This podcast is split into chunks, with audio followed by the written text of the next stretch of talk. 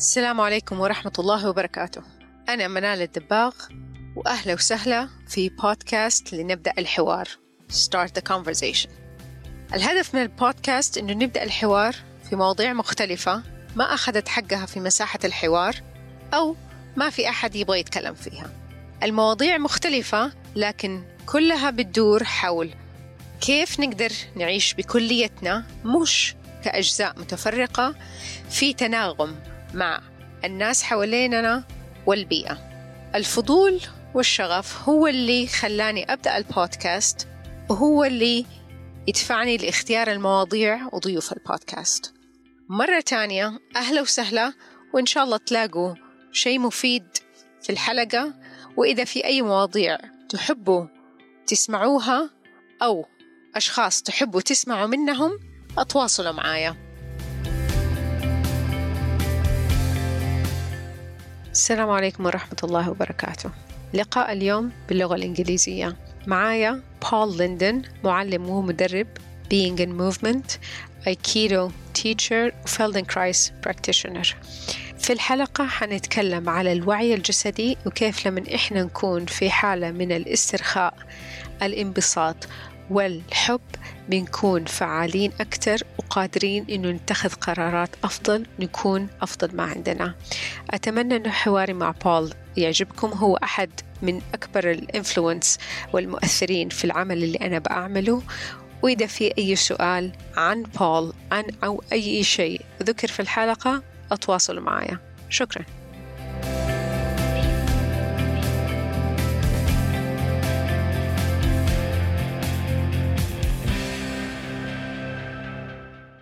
Welcome, everyone, to another episode of the podcast Start the Conversation. With me today is Paul Linden. Uh, Paul is a specialist in body and movement awareness education, Feldenkrais method practitioner, sixth Dan black belt degree Aikido in Aikido, and developer of Being in Movement. And one of my teachers who I've learned so much, and I no, I've only scratched the surface um, in learning from you. Paul, it's an honor to have this conversation with you. Welcome. Thank you very much for having me. It's an honor to be here with you. Okay, so where would you like to start, Paul? Well, let me think. Let's start with something practical. My feeling okay. is if I'm going to talk for 60 minutes, people ought to learn something they can use. So let's start with something fairly simple. And if your listeners don't want to do this, they don't have to, of course. Mm-hmm. Think of any word, one word that uh, is connected to a very terrible experience in your life cancer, rape, um, virus, something that mm-hmm. you really don't want at all. And then I would ask, what happens in your body? And more to the point, what are you doing in your body when you say those words? Is there any response at all? For me, it's constriction of breathing, tension in my shoulders. It's like kind yeah. of a closed up yeah, sense. Create a wall to keep it out. Mm-hmm. That's what we all do. That's what we're b- built for, but it doesn't mm-hmm. work well. One of the things that's very obvious, if I say take a defensive stance, feel defensive, most people cross their arms or get small and tight in some way. And the fact is that I can test that for them. It isn't my opinion. But when they're like this, I can poke them wherever I want and they can't respond. When they're wide open, they can stop me from doing any poking. And they experience that they're, the more vulnerable they feel, the, the less penetrable they are. Their defenses are better when they're open.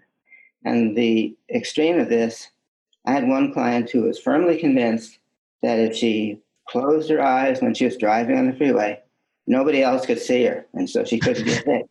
That's a little non-functional, but that's the way we're built. We close up and then we feel that we're safe. In fact, by opening up, we can see and feel and think, and then we're safer. So that you can apply in any situation. If you let your tongue hang loose, if you let your chest hang loose, let your belly hang loose, let your arms hang loose, and then say the word again. What does what does what does that do? It's um, it's just a word. Yes, it always was just a word. We add the discomfort to the word. Uh, I should mention, I imagine that I have Parkinson's. I've had it for 15 years, I don't know that many people can function after 15 years, but I'm still functioning. I think it's the body awareness material that enables me to do do what I'm doing now. But um, if you use the body as a place to discover what you're doing and feeling and thinking, you can then use a technology, so to speak, to change the body's natural responses. We can do better than we're built for. Well, since you mentioned Parkinson's, and um, I talk to you about you to anyone who would listen mm-hmm. about this guy who has Parkinson, and he had made peace with it. And you can correct me if I'm not using the correct word. Um, and I've heard you speak about it uh, briefly, uh, but I'm interested to know more about your own process of having been diagnosed 15 years ago and how is it right now? And I'm sure it's a, a long process. It's not a, you know, 15 years worth of process. And that's okay. 35 years of Aikido before that that got me ready for the 15 years. Basically, what I've done, you cannot stop a feeling or uh, a, a behavior. It's like digging a hole in the water. But you can put something else in place of the water. And so, what I did when I was first diagnosed my practice for about six months was to say, Parkinson's. Not Parkinson's. Oh my God. Parkinson's.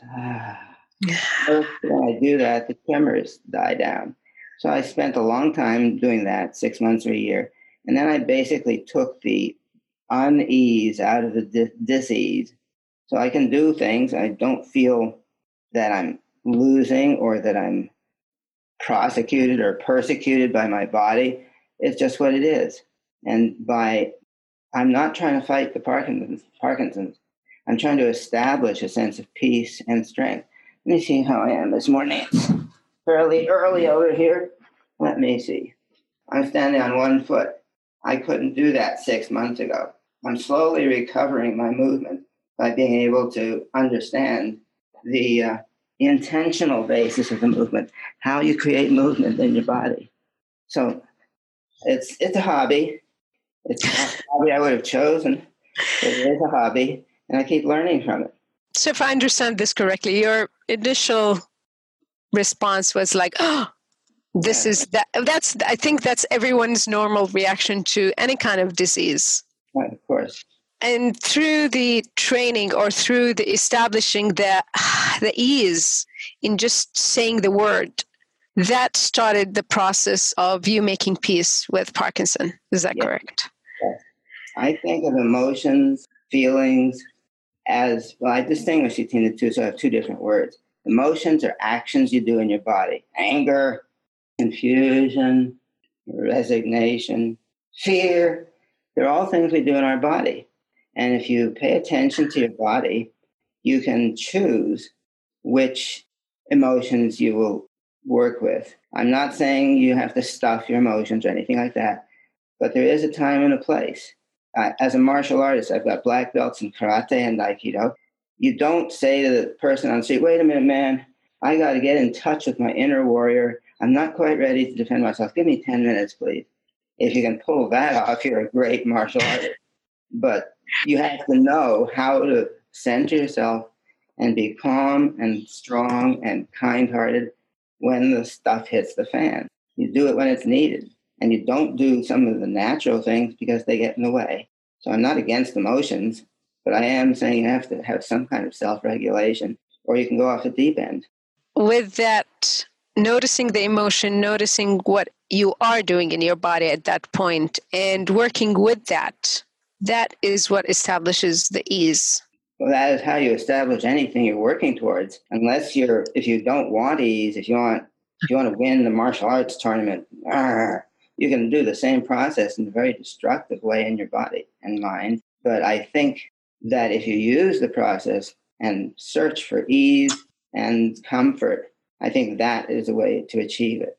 It's not philosophy, it's physiology it's one of the things that fascinated me about aikido in general and your work is this it seems to me now I'm, I'm learning this for the past five or so years and it seems like intuitive but it, i know it's kind of culturally and counterintuitive is that coming from a place of ease openness and expansiveness mm-hmm. Is if I could say, an ideal state to do anything we choose to do. Can you explain this to our listeners? Yes. okay. what, what people do when they're challenged, threatened, hurt, when they feel powerless because they don't have the power, the resources to do something that's important. We, I made up the word we smallify. Hmm. Um, I can't think of an English word which means get smaller without being either small and loose, small and tight, small and angry. There's a smallifying of, of every kind of thinking and feeling we do when we're challenged or threatened or hurt. And that constrains our behavior, our, our responses to more violence, more aggression. So if you're pushed on, the natural response is push back. If I grabbed your hand, now you've probably seen this, so you're not the ideal audience, but if I grabbed your hand and said, Don't let me pull you toward me, what would you do? Well, pull back, right? Mm-hmm. I, I was there's another one. Um, I'll say I'll finish this one first. If I walk toward you faster than you're pulling, am I fighting you? No, I'm just making use of your power to achieve the, the suggestion. I said, don't let me pull you toward me. And if you walk faster than I'm pulling, I'm not pulling. I can't. You'll be in charge of the movement. Hmm. Let's say you've got two people your arms are outstretched. You've got one person on one arm, one person on the other, and they're pulling you, trying to get you half or something like that. The person who gets the bigger piece can make a wish, of course. Hmm. What do you do against two enemies? How would you deal with that? The natural response. I don't know. You tell me. Most people pull back on both of them. The mm. ideal response hey, let's you and me pull on him. See what I mean? It's a different way of thinking. It's find the cooperative, find the aware and alert and soft response, and that will also be the powerful response. One of the things that I use as a sort of slogan power without love is brutality. Love without power is ineffective. I had that one of the topics or points I want to discuss even more because this sentence I could spend years just breaking it down. Of years breaking it down. That's how I got there.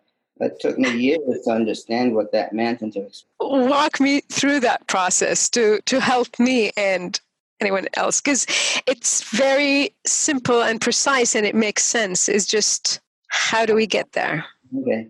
If you weren't so bloody stupid, you'd be able to do this on your own. what do you feel when I say something like that? What do you do in your body? Well, I, I, I did what I did do in my body is I was laughing because you know I've I know you're uh, Paul. So, but I would imagine if you have done this, I would be, I would pull back, I would constrict, and I would um, feel more aggressive. Yes, that's the normal response. You have too many noses. If I get up to the screen, people, if I, let me see if I can do this. If I throw tissue at the screen, mm. what do you do? Anything? Oh yeah, I, I closed my eyes and I pulled back. Although this is a tissue throwing uh, practice I've done so many times. And I couldn't, with the worst will in the world, hurt you with a tissue from this distance. Mm-hmm. Tissues don't go that far. In inter- intercontinental ballistic tissue, and then to hurt you. But um, that is fear, anger, fight, flight, freeze, or collapse. Those are the four. There's probably more, but in any case, what we do is we smallify. Mm-hmm. So I've developed, I'm a pointillist. I love a million points of data, but that's too much. So I've developed a much simpler, faster way of getting at the five things that have been the core practice for me. So first, relax your tongue, relax your jaw, relax your throat, relax your chest and belly, relax your pelvic floor, relax your legs. The whole core of the body, just let it hang, let it be soft. How does that feel? It feels really nice. And so relaxation is the first part of, of, of replacing smallifying, but it's not the end. Mm-hmm. Okay, so can you think of something that makes your heart smile? Mm-hmm. Something that you love and makes you feel good? Mm. What changes in your body when you do that?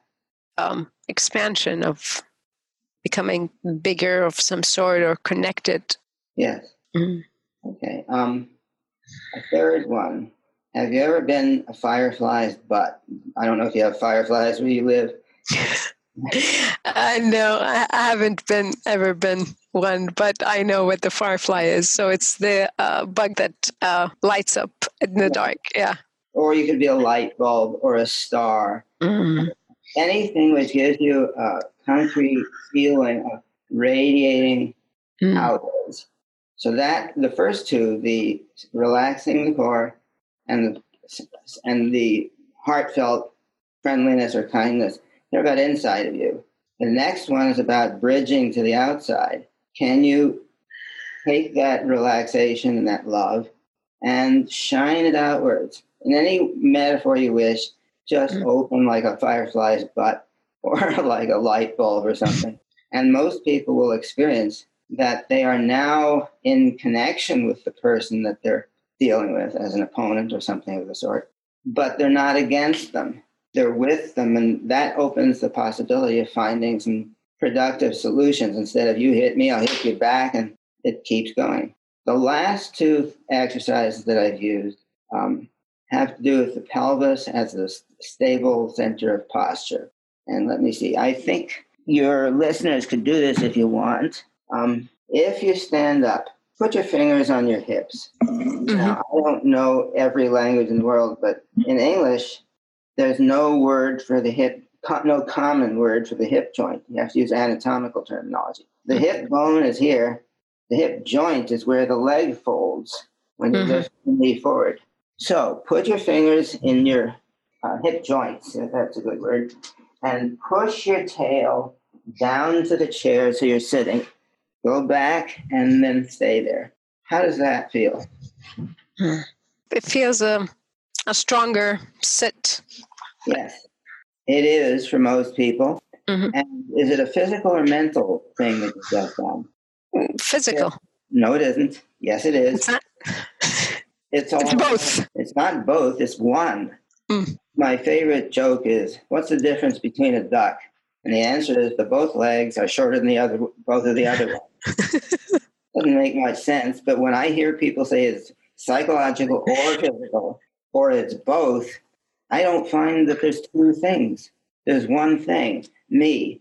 And if I speak one language, that's about language of feelings, thoughts. And if I speak a different kind of language, it's about the body. But there's only one person there. You can speak a language. Mm-hmm. You can say, I feel very comfortable doing lectures because I love the people I talk to. Or you can say, when I do a lecture, my chest softens, my throat opens up, my legs are more stable. It's a little cumbersome to speak about emotions at that way, but mm-hmm. it's very helpful if you're trying to figure out what you're feeling. And it's very, it's imprecise if you speak about your body, saying, let your shoulder enjoy uh, ice cream. you can say that, but it's a little easier to say, let the shoulder relax and let the joint open up. See what I mean? So there, there are different kinds of languaging that we can use most efficiently for certain topics, but that doesn't mean that those languages are separate. If I say "Setten chaise, das ist ein Stuhl, that's a chair. Three languages, but there's only one chair. Mm. Yeah, I, I always loved their precision in speaking and which words to uh, to use. Uh, and I found it personally the difference between um, uh, my shoulders are tense or uh, I'm tensing. My shoulders, right. I, I, I am tensing my shoulders. And I think it's um, quite. So, how do we speak about everything at the same uh, as one? If I'm feeling it's too it's complicated. Too complicated. Languages, but I find for myself if I'm helping somebody start the process, the physical language is much more precise and much easier for people to get. Very strange, but it's easier. How strange? Because for some people, might seems, um, and I know, you know, the language is really a big part of um, your method of uh, teaching. So, uh, what example of something that does not make sense physically, or we can't teach people in that way? Okay, I, I suppose you probably could. Uh, it's not that it's wrong or doesn't work well, absolutely. my style and my teaching come from what I needed to hear when I was a, a baby learner. Um, mm-hmm. I find it far more precise to say, well, somebody says I'm sad. I say, really, where? And, that sounds mm. good. Where in your body are you doing sadness? Now, I don't relate on this level to everybody I meet. they don't want to. They say, How are you this morning? I say, I'm fine. How are you? And we go about our business. If I went into, Oh, how are you?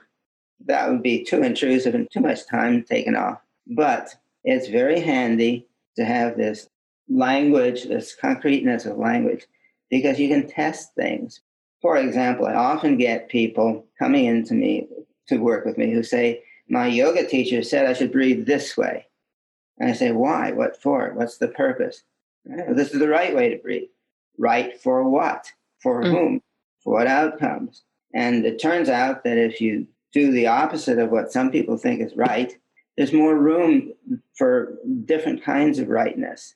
And it may be that in yoga class they breathe this way for a purpose, and in my class it may have a different purpose. So you you can't just say what's the right way, for whom, for what, in what context. And if you start thinking and speaking that way, it's testable. If I say breathe this way, it will help you um, throw the basketball or give a public speech, and you try it and it doesn't, then I'm wrong. You, you go find somebody else who can tell you something that will be useful. Mm-hmm. But if, if you test, you don't automatically believe the authority. You test what the authority says. When I uh, when I work with people, I sometimes, well, I often will tell them I'm going to lie to them, and if they don't catch me on it and say you're you're not telling the truth, that isn't right, then I'm going to be really intrusive and say, "Didn't you know I was saying something dumb? Why didn't you catch me on it?" Because I'm not perfect. I was once for three seconds, but after that. But uh, testing is a very crucial part of my work. You don't just assume that when I say it, it works. You try it. And if it doesn't work, then I've learned something by your testing it. And if it does work, then you've learned something. And I think that brings it to the importance of using it on a physical level and something that it's, as you said, testable and tangible. So I can sense my feet is doing this way well or i'm doing this with my feet and um, instead of making it a mental construct that we could be you know five people could be talking about uh, what seems to be the same thing but everyone has its their own interpretation of what that really means exactly a very interesting exercise is to have somebody stand in the middle of the room and however many people you've got in the class each person walks up and gives that person in the middle a pebble lovingly. And you'll see so many different interpretations of what it means to approach somebody lovingly and give them something or angrily. Another similar exercise if you walk around and watch the people and tell the people in the class to watch you, and they will see something, then you ask them to get angry and watch you, and almost always they will report that I look different, that I have changed. I'm more harsh in my movements. But I haven't changed anything. They have put anger into their eyes, and so they see differently. Yeah, that's one of the most profound things for me in becoming aware of what I am doing because um, and understanding what I am doing with my own body kind of puts me in that certain perspective of what I'm doing. So if I'm constructed and I'm tense, that's essentially the lens I'm um, looking at. Um, I want to go back to you mentioned when you were talking about the tissue uh, throwing, and that's one of the I think the biggest learnings that I'm really being conscious of is uh, calibration of you know using the tissues which seems very um, silly and it's not um, it doesn't make any sense but it's uh, there's a really good reason behind using tissues um, in to calibrate.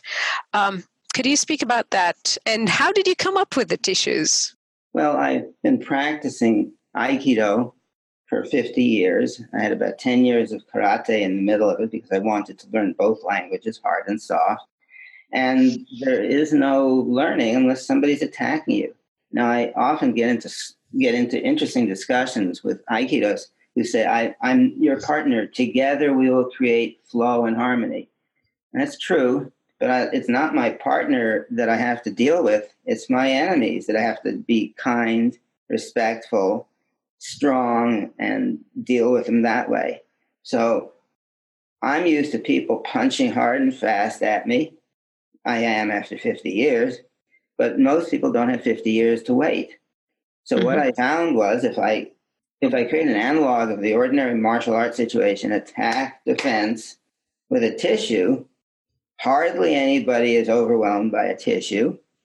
And it's the same when I raise my arm this way. Do you have any response at all? No. Many people have a response, especially mm-hmm. if they've been hurt as children. They will mm-hmm. respond mm-hmm. to the gesture. And even if I'm throwing tissue at the screen a thousand miles away from them, it still is a real attack for them. So what I do is I try to introduce the idea of calibration. If this is too much, if you don't want to do it, you certainly don't have to. And I'll go through a, a bunch of things. Is this too much when I throw the tissue at you? Mm-hmm. Every once in a while, I get people for whom it is not too much. Um, military people, etc., etc. One of my cute little tricks: I'll take a box of Kleenex, pretend to throw it at them, and whip my hand forward, but let go of the box so it just falls on the floor at my feet. So that's very safe. But they don't scope it out. They see me about to throw an object at them, and that will raise the energy, so to speak. Um, but most people need calibration downward. They need something less, smaller, easier to deal with. And then we can gradually work our way up to the full attack, whatever it was that they experienced. And can you explain more on why that is important to do, the calibration? Because if you push people into the deep end of the swimming pool who are, who do not know how to swim, they'll drown. So if I say, okay, you tell me that you were uh, abducted by a giant green space bunny and he bit you on the nose, let's do that right now. Now, the reason I use such a silly example I'm virtually certain there's nobody on this earth who has ever been attacked by a giant green space bunny. So I can use that as an example without triggering somebody. But if I accidentally step in what was real for them, they could get very triggered, and I haven't taught them yet how to manage the trigger.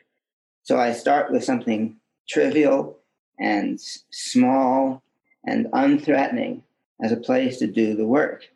Once they have learned that I'm fairly trustworthy and fairly skilled, then they will allow me to go a little farther.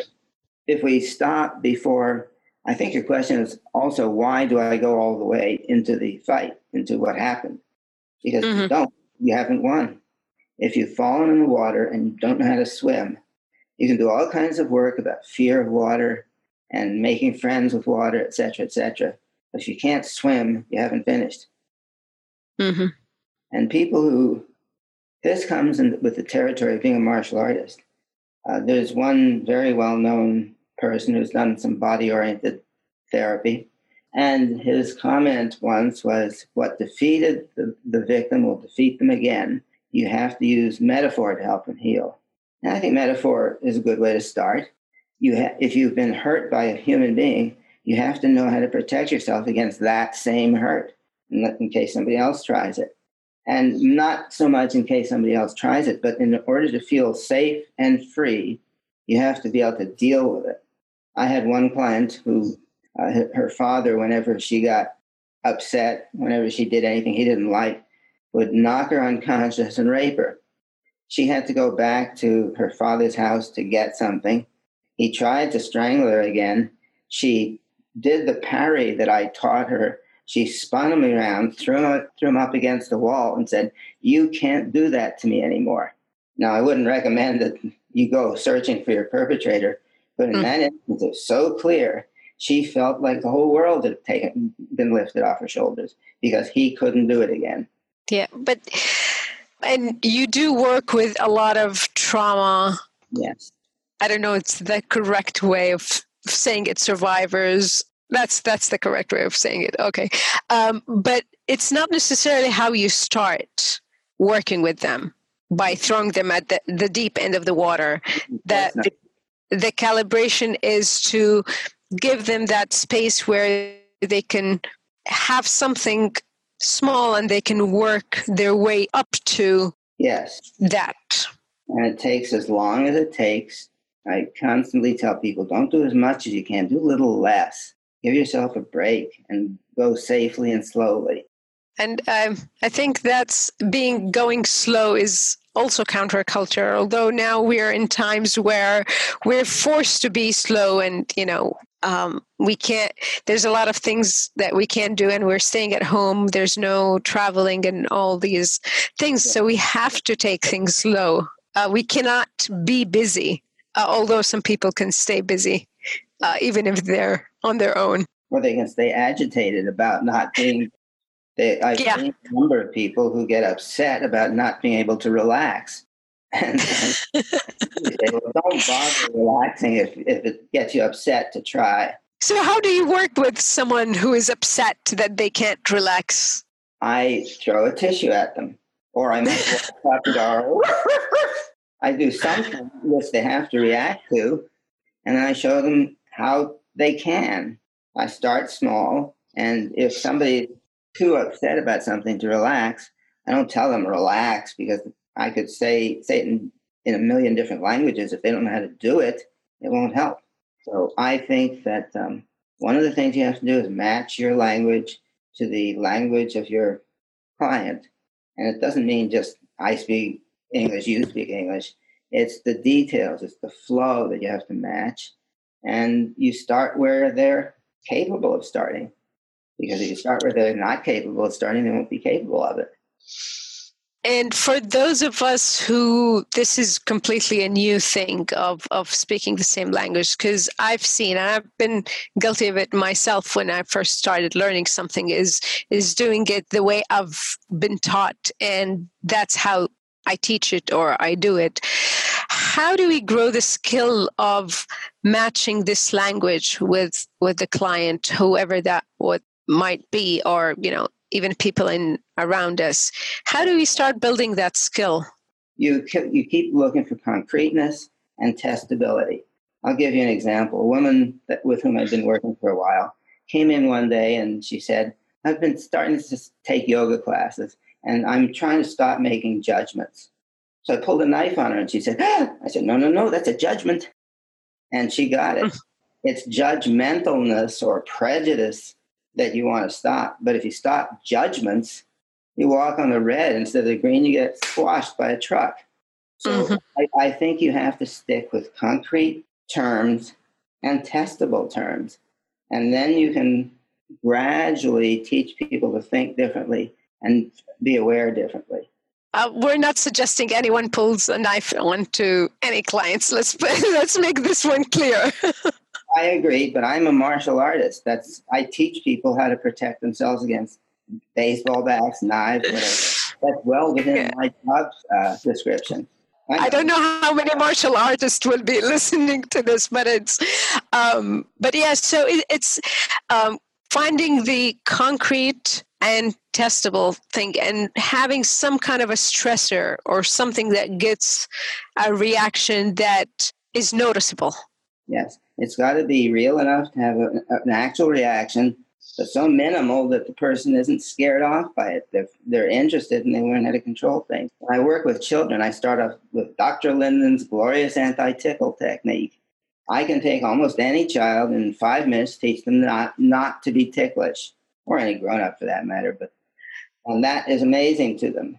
And uh, once I've caught them and, and shown that I can teach them something that they would find useful and interesting, then we're we're off and running. I can teach them lots of stuff after that. So with centering and, and breathing, that would be your anti tickling technique. Exactly. And does you know? I'm assuming it works with kids, so I haven't linked it with tickling. Um, I'm gonna test that myself after. No, I'm not. That's too bad. Do from here I do know some people who would kind of get a response from just kind of the idea of someone tickling them. Exactly. That gets to the topic of pain. Most of mm. us create most of the pain we experience because we're afraid that we're going to experience some pain. Uh, I've had crowns put on my teeth. I've had various procedures done without anesthesia because I don't like the feeling of the anesthesia. And um, it's not a problem where most people, I, I, gather from what the dentist has said, most people at, at that point where I'm feeling, okay, let's relax, let's let it go. Most people at that point are, oh my God, it hurts. And when you, it's very easy to demonstrate by pressing into a nerve point or something, something soft part of the body that if you tighten up and resist the pain, it hurts much worse. If you just relax and let it happen, it doesn't hurt nearly as bad as we usually think.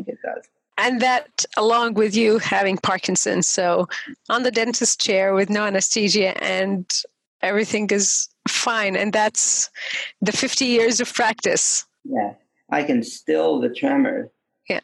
Little tremor, but I don't like to give the dentist a moving target. so I've learned how to still the tremors long enough for the dentist to do what they do. They drill, they, their drills are this big, and sometimes they come out the bottom of my feet if they drill too far, but it's not really a problem. Yeah, I'm thinking, you know, of someone who's listening to this in the first you know for the first time what does it mean that we are creating our not creating our own pain uh, but because yeah. we're focusing on the pain we're feeling it more it isn't just that we're feeling it more it really does hurt a lot more. And if you tense a part of the body, it won't be as easy to uh, to choose not to not to be tense. That almost mm. sounds intelligent. If you if you don't tense, you won't tense. But it turns out that it's a self fulfilling prophecy. When you if you go into the experience believing that it will hurt a lot, you'll amplify the hurt. Now I don't. That's a very interesting thought you, you raise. It does it really change the amount of pain or does it change how you're looking at the pain? And that makes it seem like there's more. I hadn't thought about that exactly. I don't offhand know how i would separate the two. Whichever it does work if you just relax it doesn't hurt as much. And that's the end result is it feels better. And that's yeah. what we're getting at. I've you know now i've learned if i'm if i bumped my you know my toe in the uh, chair or kind of hurt myself in some ways breathing through that it does make it feel better. Or at least i can you know gather my wits and what do i need to do instead of just freaking out. Most people have been taught to freak out. What do you think the reasoning behind that or where did it come from or originated from this that when we're tense that's how that's our reaction. We're tensing and you know more powerful if we're uh, aggressive i suppose if you're walking through the jungle and your ancestors for 100000 years have walked through the jungle and your descendants are going to walk through the jungle for 100000 years until our technological civilization comes along, I suppose it's all it's a coping strategy. If you get mm-hmm. angry, you, you, you, can fight. If you freeze, well, many animals won't eat dead meat. If you're dissociated and not not even present, that's very good because if you're going to get eaten by a tiger, I don't know. I don't want to be there and present as part of his lunch. Mm. He's going to eat me. I I just as soon be somewhere else thinking about something else. So I guess there's some form of coping strategy. You are a- stronger when you're angry, but you're much less strong than if you were calm and, and kind and grounded. So it takes almost no effort to get to be angry and to put up as good a fight as you can when you're angry. It takes quite a bit of study to not be angry and to drive your power for fighting back from softness and kindness. It can be done, but it takes a while. It does. And did why kindness? Because you speak a lot about kindness, and to me, you know, of everyone I've met uh, or didn't meet alive, the embodiment of kindness is you come to my mind. It's that softness. Uh, but why kindness matter? Because being kind is not something that I hear a lot of people talk about. and we get the kind of world we've got. Why don't Yeah. you try something, if you will, please? Stand up, please. Okay. Stand on one foot and say something angry or unfriendly to me. Uh, your sweater is ugly. Okay. What happens to your balance? Um, Yeah, you're, you're shifting and I'm, I'm shifting, rocking, yes. say something friendly. Oh, I really like you. What happened? The shifting way less. want to hit somebody hard, you have to be kind and friendly toward them, or your body will shake. Not it's not quite as well as I shake, of course, but it will shake a bit, and uh, that's the answer. It's not a philosophical answer. Your body doesn't work well unless you're kind and aware and calm and compassionate and powerful. They they all are together. And you speak about the same thing as ethics and, you know, kind of as something that we do and we can test it. Yeah. So, in terms of you know ethics, um, how could we test it? How we can make it testable and If see? I, if I, I'll tell you a story. I was sent a 16 year old kid to work with, and he was sent by a judge downtown. I didn't even know knew of my work. But the kid came in, and I said, "What do you want to learn? What are you here for, kid?" He said, "Well, uh, I don't know, but the judge sent me here because I'm always in fights, and I uh, I don't really feel happy and calm and strong unless I've got somebody down on the ground and I'm kicking him in the head." So I imagine he was waiting for me to say, That's not good. You shouldn't do that. What I said was, Show me your kick. And he did. And I said, That's no kick. I can teach you to kick harder with much less effort. And he looked at me like I was crazy. Probably. but I did teach it to him. And he was willing to go in that direction and learn it because I showed him that if he relaxed and felt kind and all the rest of the stuff, then he was st- more stable and more capable of having a strong kick. One of the things I taught him was how to practice compassion and kindness. And he at first didn't want to, but then he, he did experience that it produced a better kick. I sort of forgot to tell him that by the time he was able to use kindness to produce a better kick, he wouldn't want to kick anybody. And that's pretty much what happened. If I told him that in the beginning, he would have walked away. I sort of conveniently forgot to tell him. so it's it becomes a physical sensation being kind being um, respectful being whatever um, it is the quality that you know ethics would being nice simply as being nice. It becomes a physical sensation that we could um, become a physical sensation.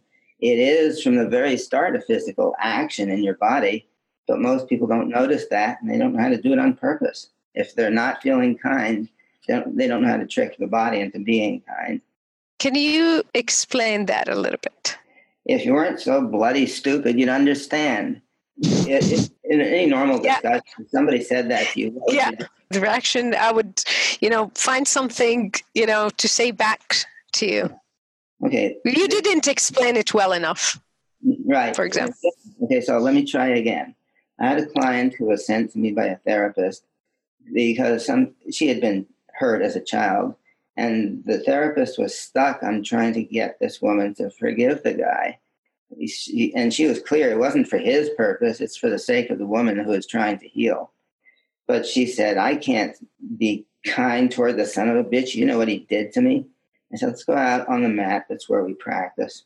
And uh, I gave her a four foot stick. It's a staff weapon.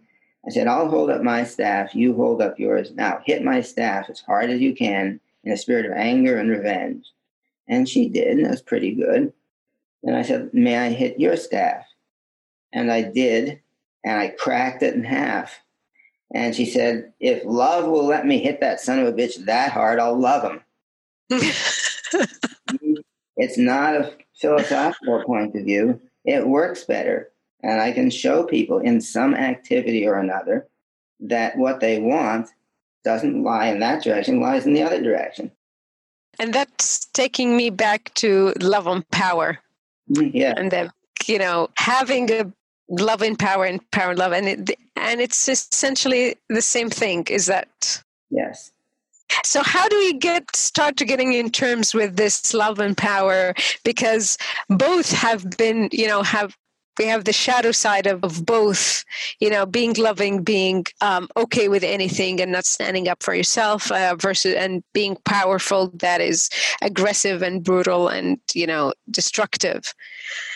Well, how do we start to hear you know kind of bring those together?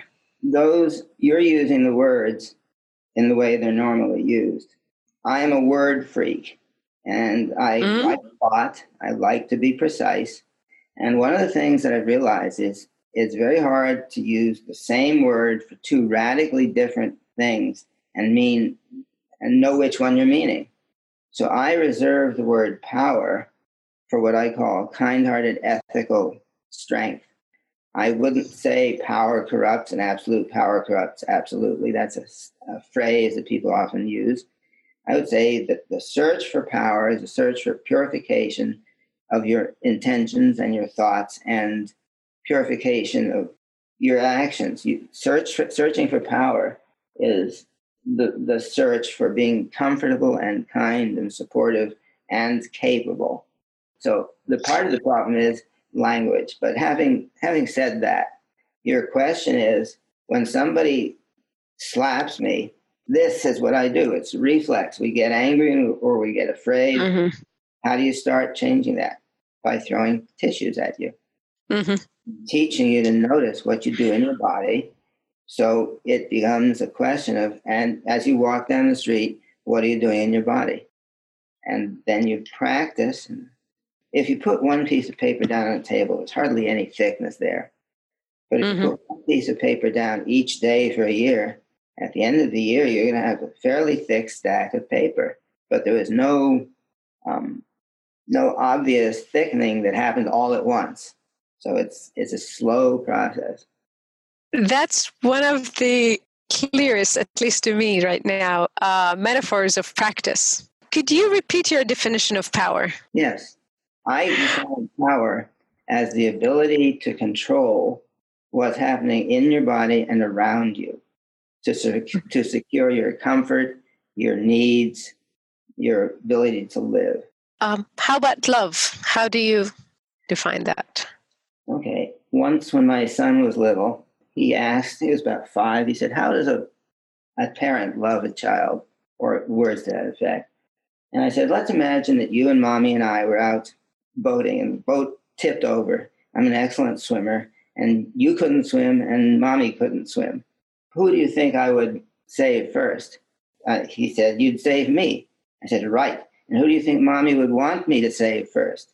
Me. I said, That's how a child is loved by a parent.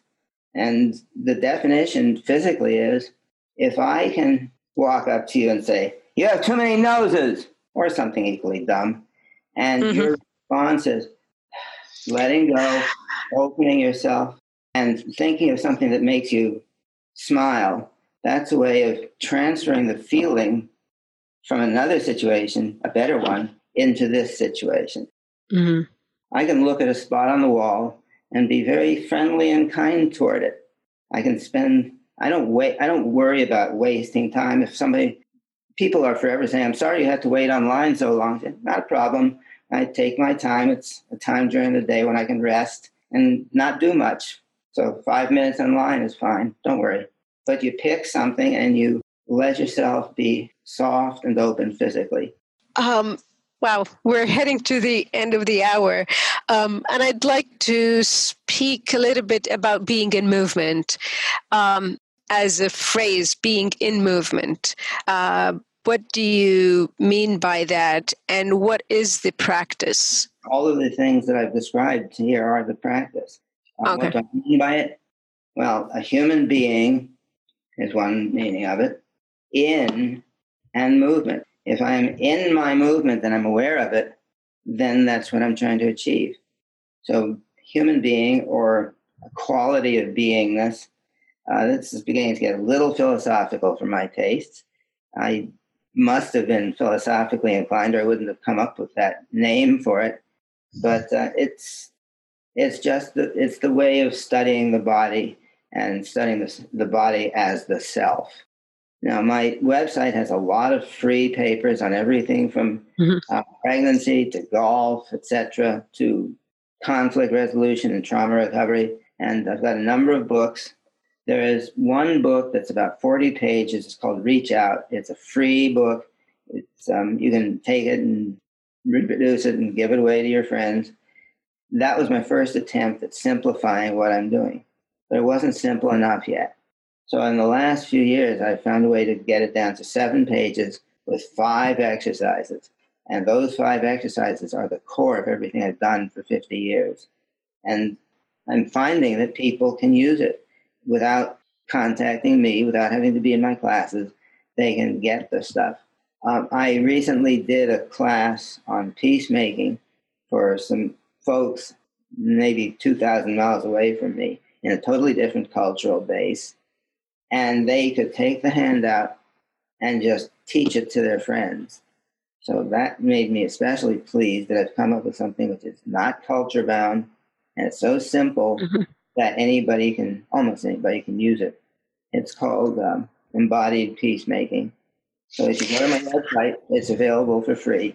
I'll have the uh, the website in the um, episode notes, and uh, because when we were corresponding to talk about recording this episode, you asked me about the cultural piece, and um, my first response, and even now, is like I don't see any kind of conflict or any different way of understanding because it's very very simple and um, testable. And yes, I say simple but I've been listening to these five simple exercises for the last three years, and I'm just grasp starting to grasp them in my own body.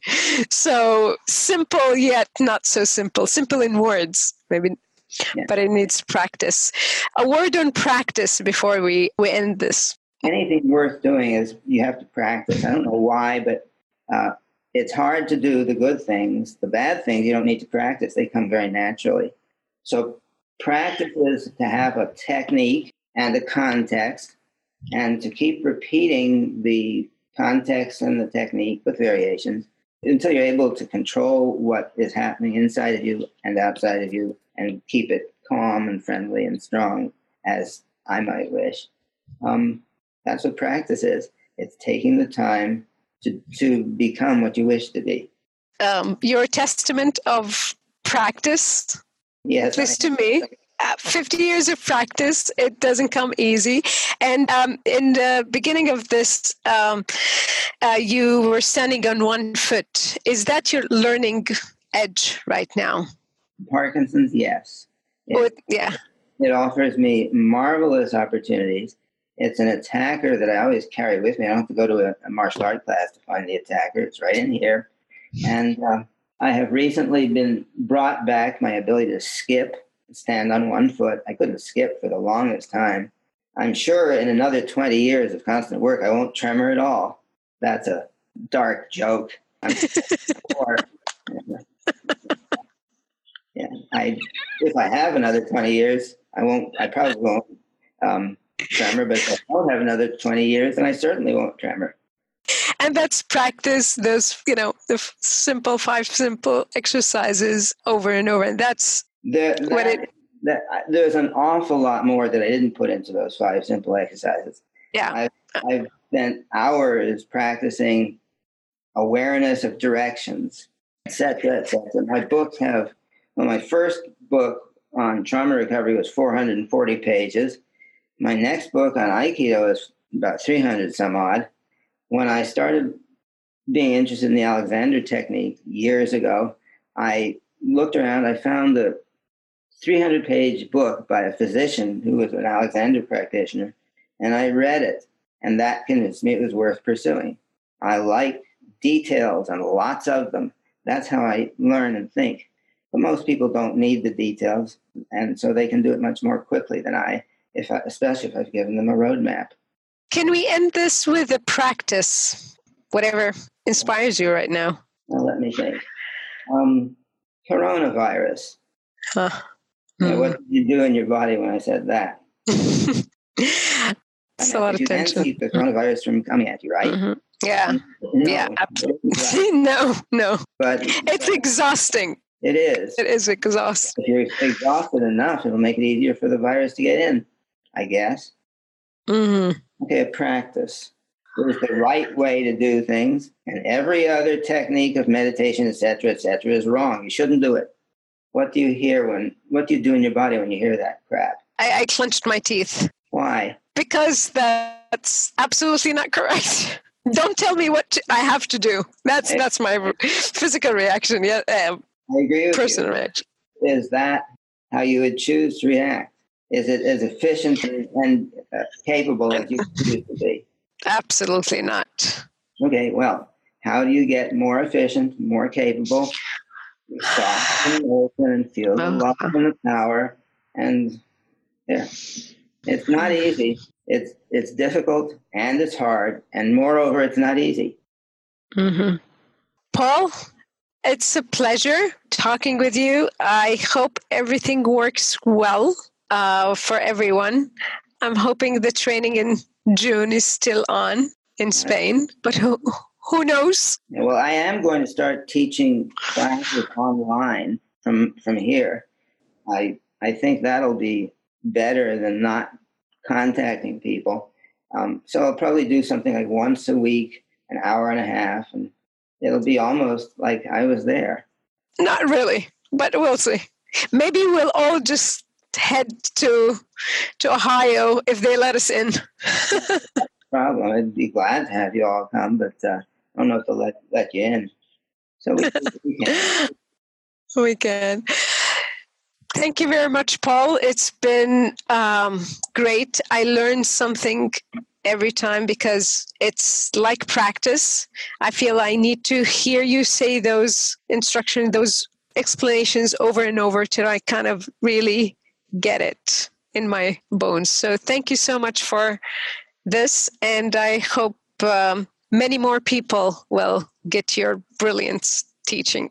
Thank you for the opportunity. I really, I'm a hippie from the old days, but they had the right ideals and the wrong tools. So I spent my life trying to figure out what the tools are. Now I'm trying to give them away. So I very much appreciate your kindness and having me be part of your podcast. Thank you.